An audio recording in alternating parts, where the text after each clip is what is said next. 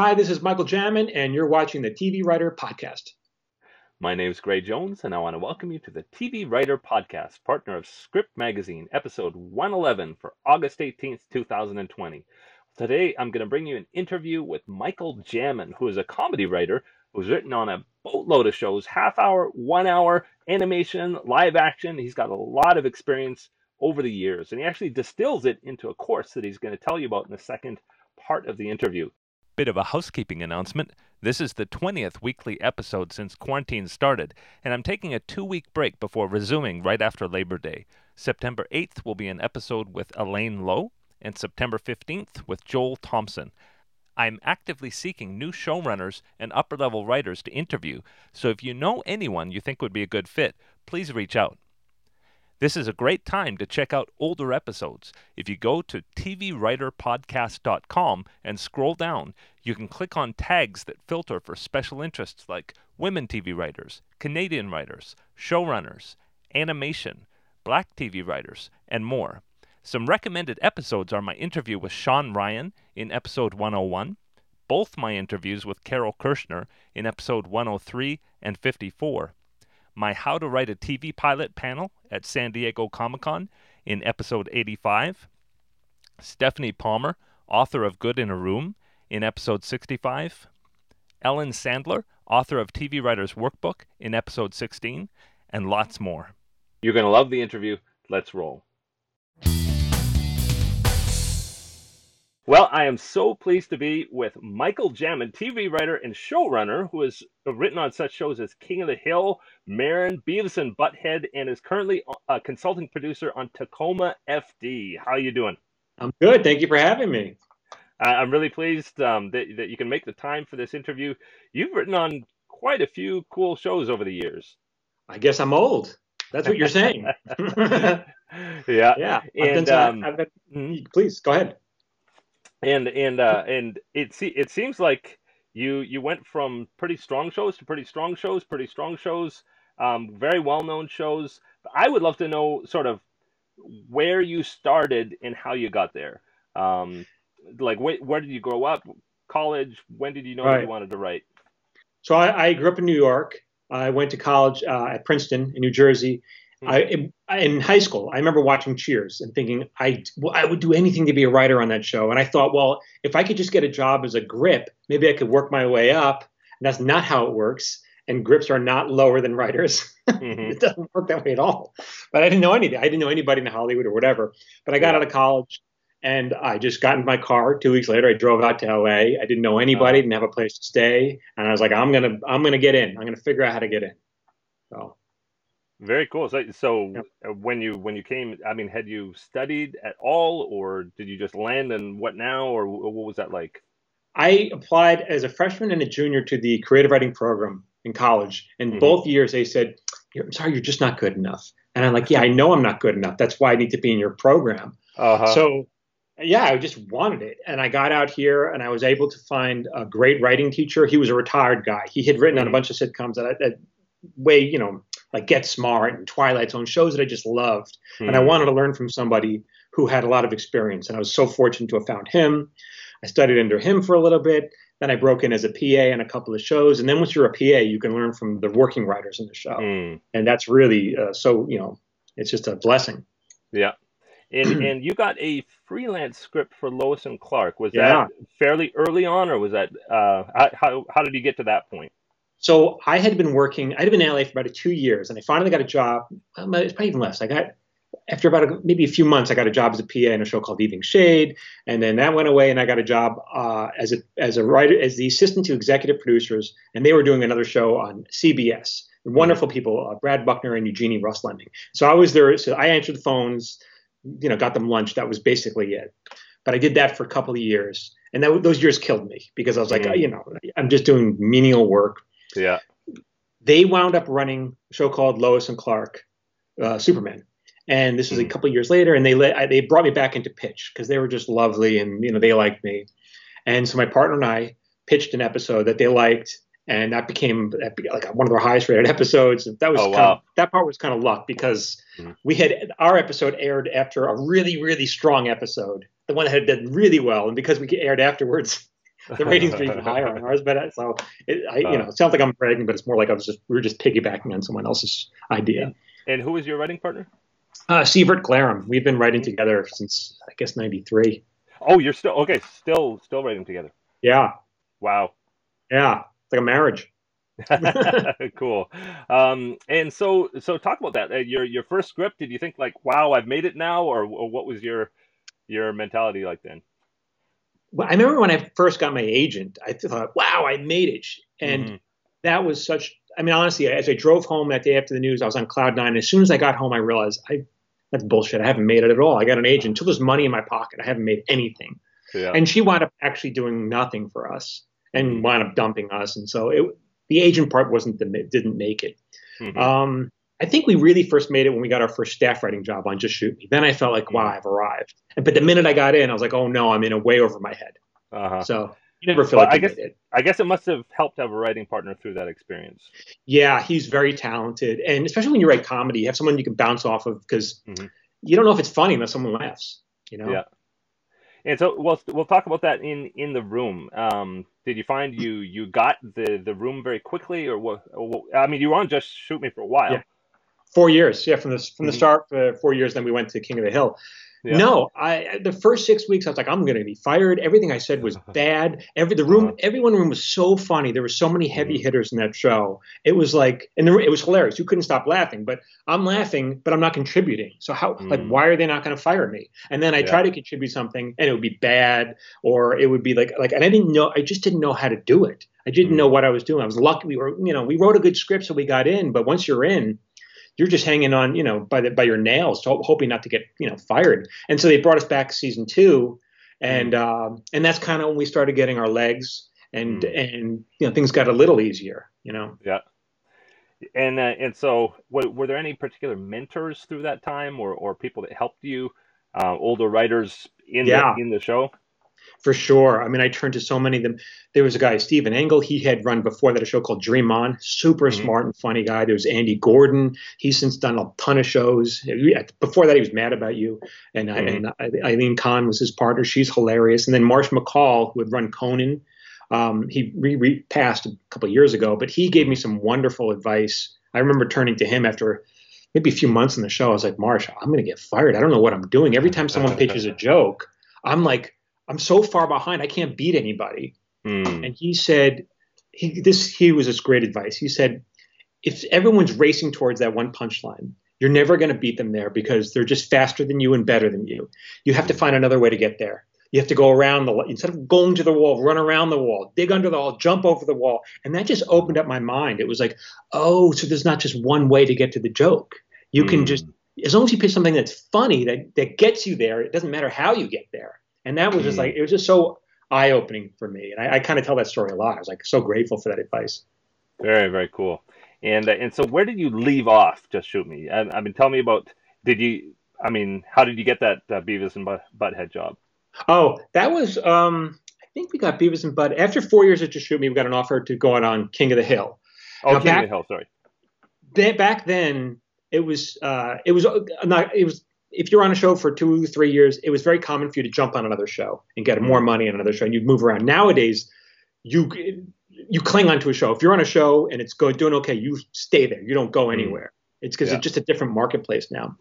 And so we went to King of the Hill, and then that introduced us to Mike Judge, and that turned it out to be a couple episodes of uh, uh, Beavis and Butthead along the line. But you know, yeah. Mm-hmm. And uh, well, actually, that, that makes a good point because I noticed in your resume that you did quite a few shows that were sort of one season, maybe one, two seasons. Um, was that a lot of because of that sort of, you know, uh, deal for a new mm-hmm. deal for each show and, and that kind of thing? Yeah, uh, we were on rules of engagement. We at the time we had an overall deal at CBS, so they just mm-hmm. stuck us on the show. We were getting paid either way, so they said, "Okay, you're getting paid. Go on this show," and so mm-hmm. that was fine. Uh, but then after that, I think after that we got an offer uh, to run Maron, which was four years we, you know, you don't know it's going to go four years. Mm-hmm. You know, some of the shows we've been on, um, you, we left because the it's like a small order instead of on just shoot me you do like 24 episodes a year and i get paid mm-hmm. per episode but yeah. now that the work has migrated to smaller cable outlets instead of doing 24 episodes you might do 10 a year mm-hmm. so that means you got to look for your next job because you you don't right. want to live on just 10 episodes. So that's why there's my credits tend to be shorter now because you're kind of just jumping around to whoever's hiring. Hmm. And so, Maron, uh, you were actually brought on to run that show. Was was that the first time you had run the room, or when did you start running the room as a team? Before that, we got a job. Michael Eisner, who ran Paramount many mm-hmm. years ago, he had a cartoon, a, a stop motion animation cartoon that he they needed a showrunner for. That was called Glenn Martin DDS, and that was mm-hmm. on Nick at Nite. And so that was our first chance to run a show, although it was animated. And so that was like, you know, a great experience. We did that for two years, and the show was canceled. But uh, that's where you really learn how to how to break a story, how to be a boss, and mm. is really you know jump into the fire. What and and tell me about because you've done uh, more than one animated show. Is mm-hmm. it is it very different uh, running the room there and, and running the room for just uh, what do you call it? it? Just live action? Uh, it's really not. It's the same. You're telling stories. It's the same thing. I'm not an animated writer. I'm a, I'm a comedy writer, a TV writer. Um, the bigger difference would be if you're writing for a single camera show or a multi-camera show. So a single camera would be like Modern Family, and a multi-camera show would be Friends. So you have those four cameras and live studio audience. That's the. Di- but at the end of the day, it's still story. You're just telling mm. stories, so it's not yeah. like a giant leap. Yeah.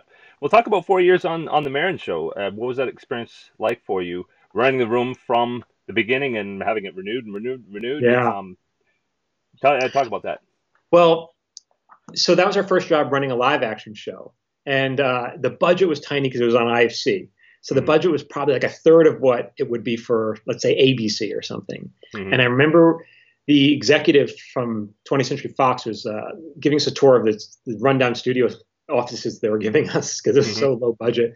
And she's like, I shouldn't tell you this, but we're all laughing at you over at corporate. We think we don't think you can make the show on this budget.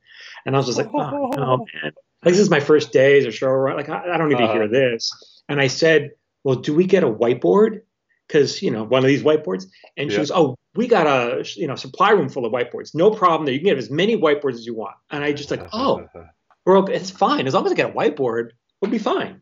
And so that's uh-huh. exactly what it was. It was that show was most shows have like a five day shooting schedule. This show was two and a half days. So it was oh, always like goodness. hurry up, like get the shot, move on. The lighting has to be good enough. It, it can't be great. And it was yeah. all about and it was it was almost guerrilla and it was fun because yeah you're the budget's that low they leave you alone like mm. they just leave you alone so creatively you get to do what you want as long as you're on budget you don't get a lot of notes because you don't have time to take a lot of notes yeah just, it was fun yeah no I've, I've been on shows like that where um, the, network knows they that if they gave a note you couldn't afford to shoot it so they yeah just leave right. off I did that as right. I said, "You sure you want that? That's a forty thousand dollar note." And they're like, "Oh yeah. no, no, never mind."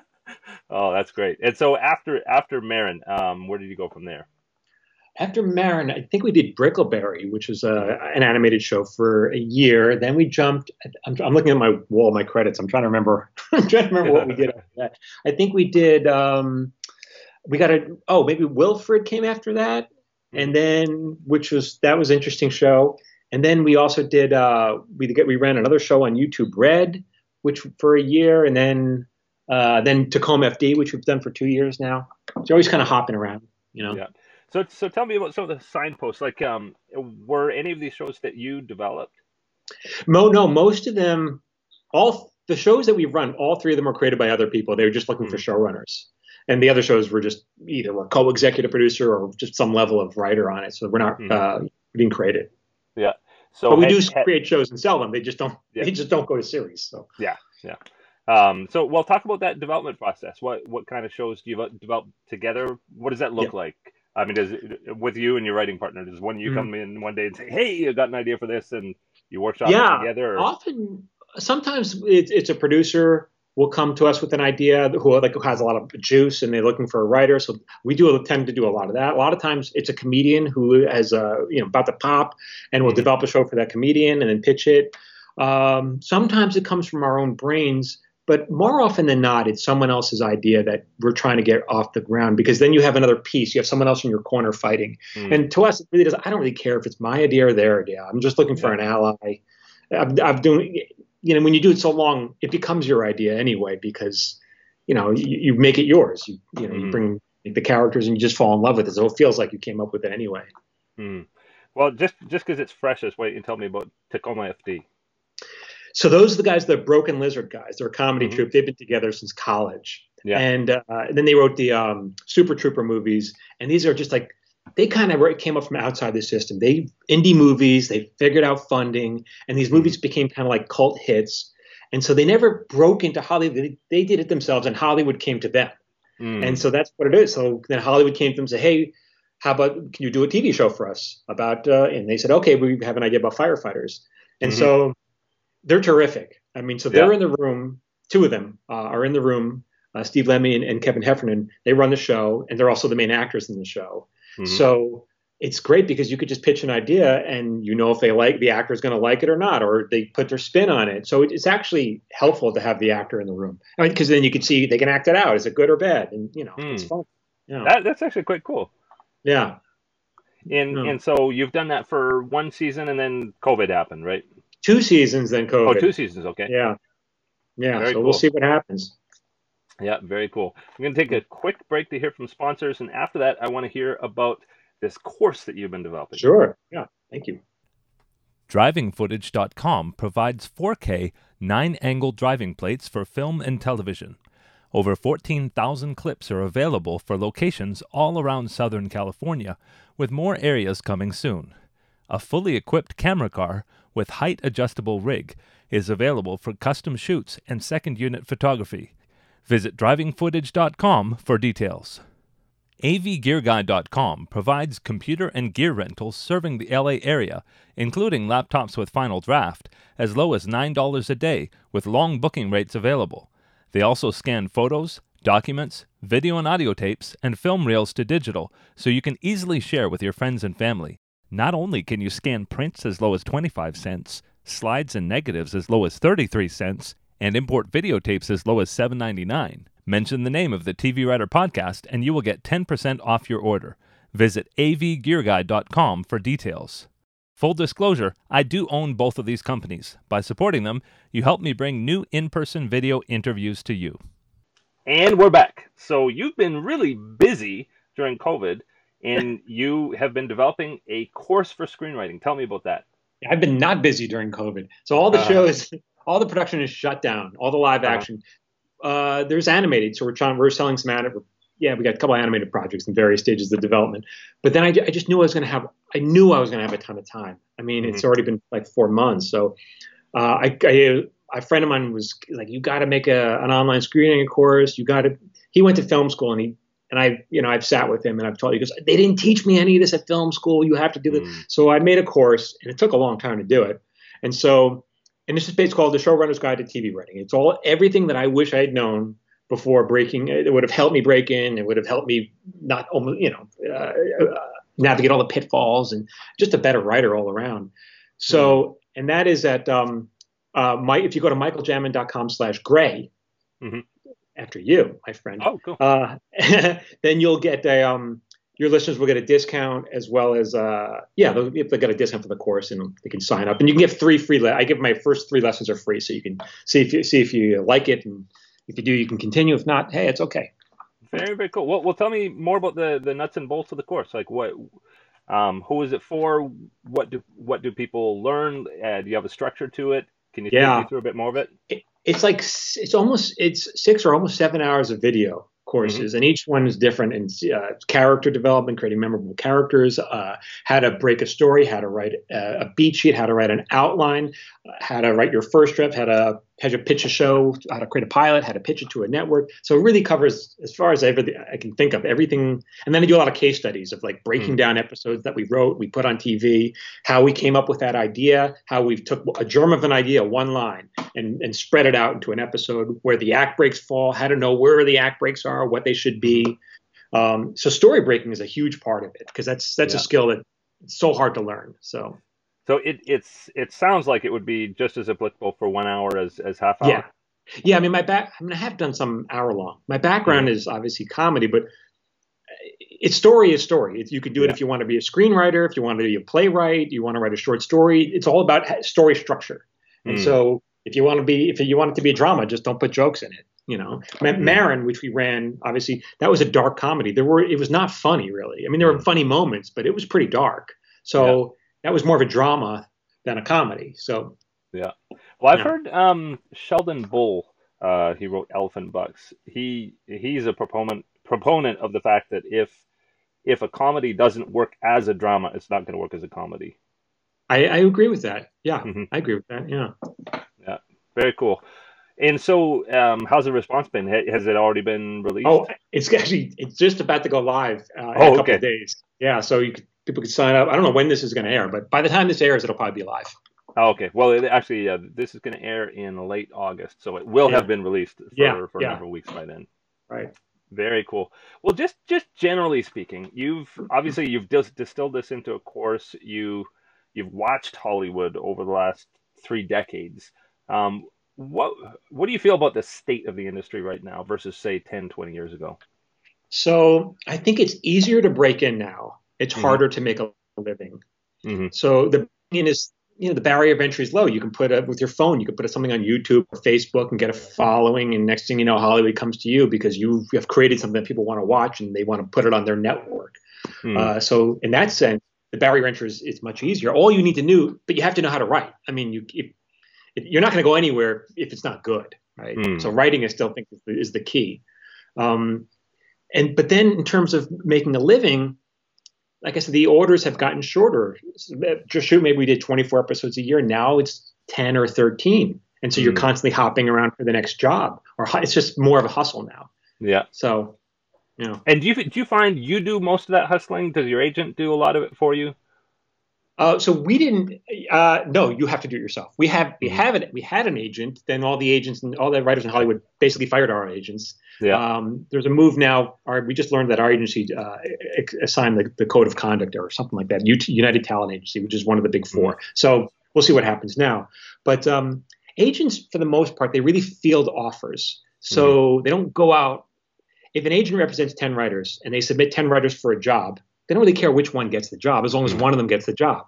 It's Yeah. the same amount you know, it's, I mean, maybe they'll, so they're not really going to fight for you. They have relationships with town. They don't want to burn these relationships. Mhm. So you still have to hustle no matter what agency you're at. You still have to, you Yeah. still have to be responsible for your own career. Yeah. Well, and what does that what does that hustle look like for you? Like uh, as you're on a show, are you are you doing a lot of networking? Um, how do you keep your ear to the ground? Not so much that, but in terms of we're constantly writing, even now, after all these years, we're writing spec scripts just to show a different side of us, to update our samples, to show that, hey, we can write dramedy, we can do this. And, and so if you're a writer and you feel like, well, I only want to write one script, like, that's not how it works. Like, we don't get paid when we write these sample scripts. Like, these are just, they're, they're samples so people can judge our, their, our work. Mhm. Like, if that part uh, doesn't appeal to you, then the profession is not for you. If you have to want to be a writer, you have to want to write. Well, um, course aside, um, what what would you say are some of the best resources for somebody who is learning to write or wants to to uh, develop their craft? Well, that's why I think I put together this my Yeah. course. I, hopefully that would be. I mean, there are.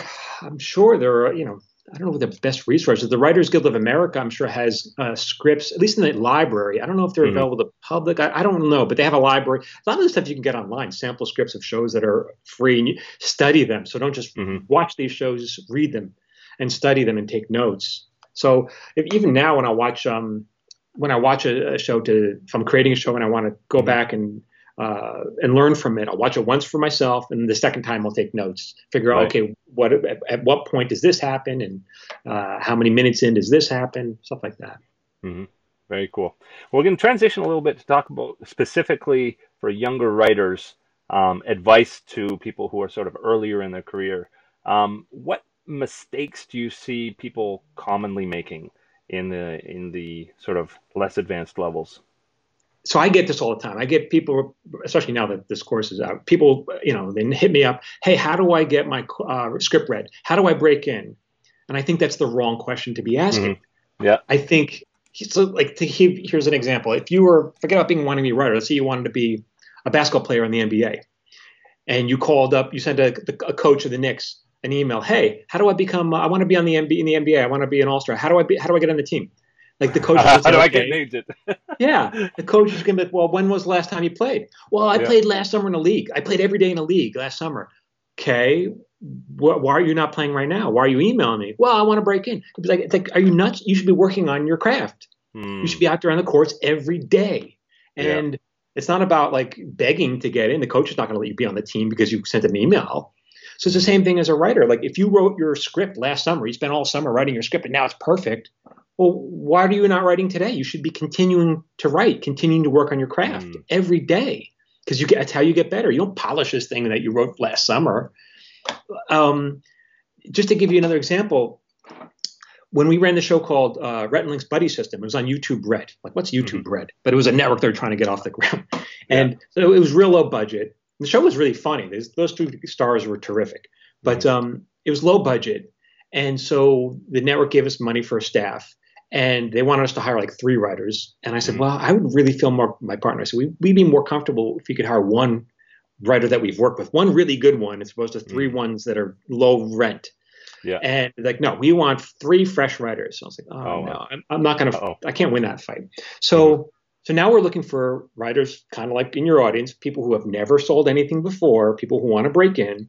And so we read a ton of scripts, and it was getting very frustrating and demoralizing because I read like, I don't want most of these scripts. 99% are just mediocre. Like I'm, I'm not going to hire a mediocre writer. That doesn't do me any good. I need a good Right. writer. Like so, and then finally, the exec one of the executive producers on the show, she's a non-writing executive producer. She goes, "Here, how about this script?" And she put it on my desk, and I got ten pages into it, and I go, "He's hired." Like that's all. Hmm. It, it was very. The script was very good. It stood out, and I didn't need to read anymore. I could tell you're done. He's Yeah. and then we brought him in, and he was great, and I would work with him again. And so the re- the point I'm saying is a, a great script. And I don't know. I don't know how this woman the executive producer. I don't know how this script got on her desk. I'm mm-hmm. assuming someone read it, thought this was great. I can't hire this guy, but I'm going to pass it on to my friend, and it's going to get passed around town because a good script gets passed around. A Yeah. mediocre script does not get passed around. And, and so, So- just what what was the difference between the mediocre one and the good one? Yeah, do you remember sort of um, what were some of the mistakes you saw people making in the mediocre ones, or what popped in, in that one? Most people do not know what a story is. They just have no understanding. Most people, uh, they, they'll put jokes that are not sharp or jokes that are just not fresh that you've heard before. They don't understand. Mostly it's story structure. It's like Mhm. I can get to page five, and if I and if I'm not hooked on page five, I throw it out and I start the next one because I got a stack of scripts this to the ceiling. I might as well just move on to the next one. Mhm. And so when I found this guy's script that was really good, it wasn't more like it wasn't he he wasn't begging me to get on the show. I was begging him because I was like, I need you because you're good and I can't find anybody else that's good. I, I Mhm. told the executive, let's hire him now. I don't want to lose this guy. And he was a, at the time he was working in advertising. He didn't wasn't even a TV writer.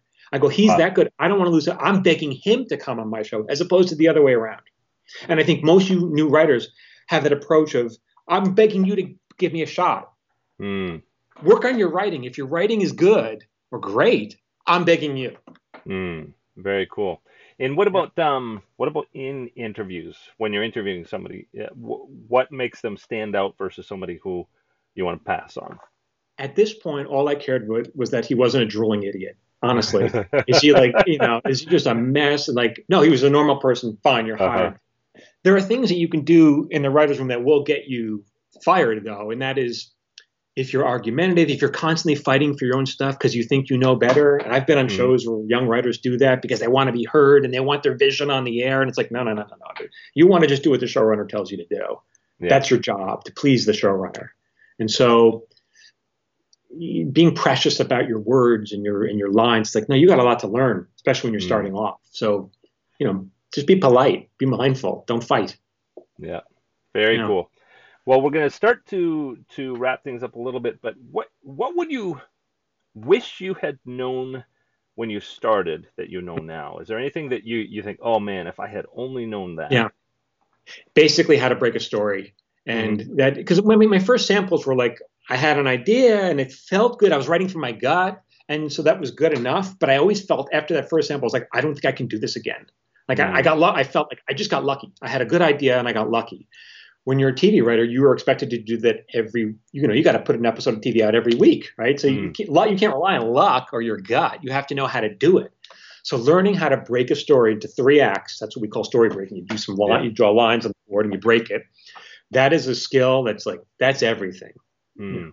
And and how can somebody learn that? Like, I would you suggest that people have their own whiteboard and just practice breaking each story, or or, or is it something you can only learn as you're actually in the process?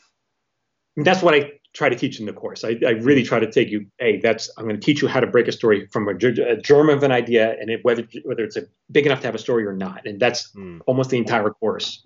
Um, but the way you, if you if you don't want to take that, the way you can learn is by watching TV and taking notes, uh, mm. but not not you're not writing down jokes. You're talking about what you're writing notes about what the characters want at each scene and and what the act breaks are, and try to uh, try to reverse engineer it. It's reverse engineering is a little hard though, and I find that a lot of mm. teachers try to, you know, they they'll hey, this is we're going to take this great movie and we're going to reverse engineer. It's like that's not how you make a great movie, but okay, if you want to study it, sure.